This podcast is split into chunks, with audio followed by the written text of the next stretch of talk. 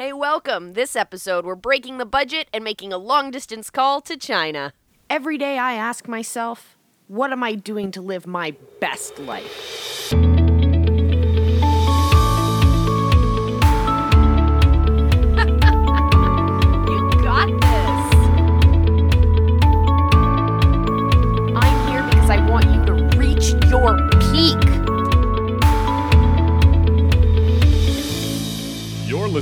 Lifelong Learning and Leadership Podcast, brought to you by Three Pines Leadership.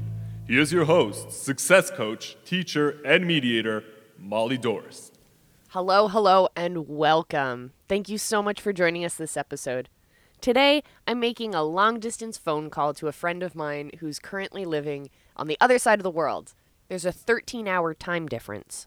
I thought it would be neat to share with you some experiences of people I know who have been doing some really cool things, who have been living outside of the box, as I like to think of it. So I'd like to introduce you to Dustin. He and I worked at summer camps for a couple years together, and now he's a full time teacher in China. All right, so welcome to the show. I have with me Dustin today. He's actually on the other side of the world, so I'm calling the future right now when I'm talking to him. So welcome, Dustin. Thank you very much. It's still the same day right now. I'll jump ahead uh, real soon. so, Dustin, who are you and what do you do? Uh, my name is Dustin Block. Um, I am a teacher forever. I have never had any job that has not been working with kids, um, and any of the aspects that are not kid related as a part of my job, I have tried to avoid. Um, I started with camps working with the lovely Molly Dorst back in uh, Richmond Hill. Um, I worked in camps for about five years. Uh, at the same time, I was working with another city uh, lifeguarding and teaching swimming lessons. I do not enjoy lifeguarding. I love teaching the swimming lessons and the uh, higher education with that, so first aid, uh, life saving. After that, uh, or concurrently with that too, I, I attended Teachers College, got my Bachelor of Arts, Bachelor of Education, both within teaching. Um, and I ventured into the teaching world. Um, it's not great in Southern Ontario. It doesn't offer permanency very quickly. So I decided that uh, my education degree would finally start paying me back. Um, so I decided to take a couple of whirlwind trips and start getting paid to travel.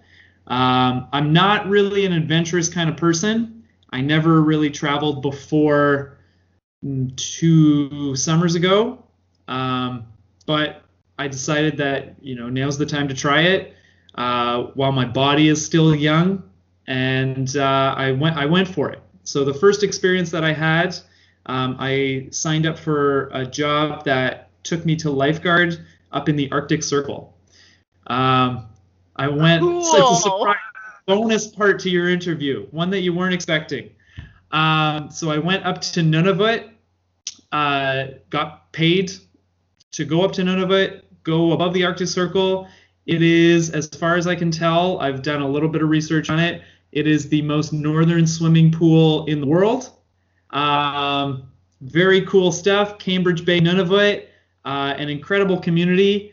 Um, 1,500 people a big change from the Greater Toronto area. Um, it was very interesting. Uh, the sun never set for the 11 weeks that I was up there. Uh, very cool. Not a ton of extracurricular stuff to do, so I ended up getting a second job while I was up there um, as working at a group home, working overnights at a youth group home, uh, which was another kind of interesting experience.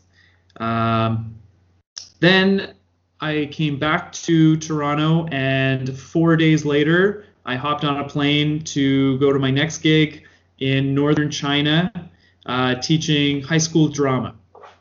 Uh, drama has always been a passion of mine. That was the camps that I did back in Richmond Hill. Uh, I attended high school for drama. It's a teachable of mine now. So I taught high school drama for one semester. I decided just to do one semester so that I could get in, get out. It would be a travel experience, and then I could continue working uh, within the school board that I was hired as a supply teacher for uh, in Canada.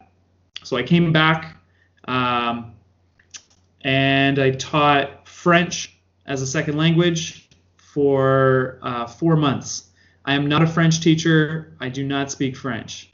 Um, the school board that I worked for, uh, every school board is very desperate for French teachers. Uh, so they will take people if they are willing to work for it. Um, I took French most of high school. My French was better than the grade sevens and the grade eights that I was teaching. Um, it was not a favorite experience. Um, and what it did was it, it really made me appreciate the experience that I had in China. Um, and about a month or two months into teaching in Canada again, uh, I found myself missing the lifestyle in China and the um, just the the teaching experience. Uh, so I decided to to find something else in China, and I'm back back again. This time in a warmer climate. China's uh, pretty pretty long north to south, so this one's a wider climate, uh, a much warmer climate, and uh, it's above zero degrees here, so better than Canada. True. well, it's about zero degrees here right now. Yeah. Do you speak Chinese now? I have picked up a little bit of Chinese. 我我会一呃说一点中文。Mm-hmm. I agree completely. Just I can speak a little Chinese. Mm-hmm. I practice it. I practice it every day now with uh, the Chinese teachers. So picking it up little by little when I was an au pair, I always found that you'd get the best pronunciation advice from children. Yeah. They right. they are not afraid to correct you when you are wrong in your grammar or your pronunciation in any new language. Oh yeah. Oh yeah. they're they're on top of me. I use it in a couple of my classes just with the the really young kids and they are not afraid to correct. I don't really pick up the corrections, but they're not afraid to correct. Very true from being someone who doesn't travel what what bit you? What inspired you to pack your bags and just leave? Yeah honestly i don't know. I just one day i knew that there was this job available in uh, nunavut so i just kind of decided one day you know what? I've been doing the same thing over and over. I've been working with the city that I worked with for like eight years at that point, and I decided like, okay, it's time to kind of take a summer off and kind of go adventure. And this is a paid trip. And also, who else has been to Nunavut? There's not many people, and I wanted to kind of tick off uh, one one more province and territory. So when I when I asked to do that job, when I interviewed for that job, um, and I got it, after that I decided like, okay, if I'm going to adventure, now's the time to adventure. And so that's when I, I picked up the the China job. I made sure that it was only one semester, so I still was was taking my my safety net with me. Yeah, so definitely got into it there. And then and then after that, it was okay. I love it. I love it. China's a, an amazing culture. So yeah, it's very cool. What kind of mm-hmm. personal or professional challenges have you faced going into a completely different culture? Ah.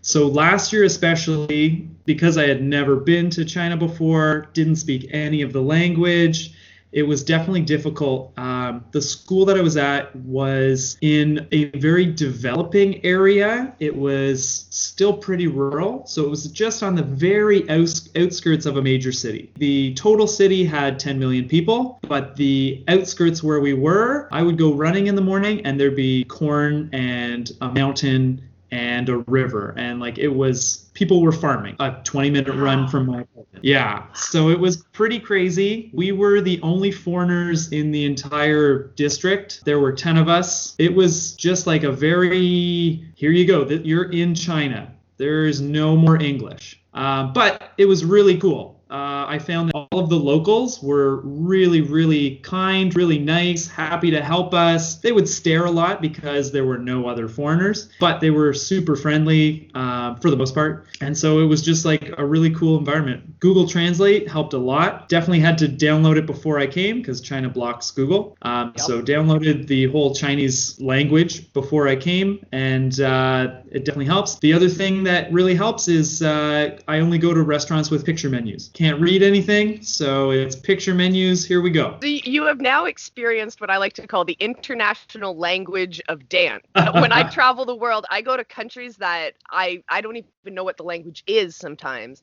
And Yeah. you just find a way to use your body language, your facial expressions. Yeah. I'm sure your drama teaching has come in a lot. Absolutely. Like, how do I get all- this message across? pretty much a whole six months of charades.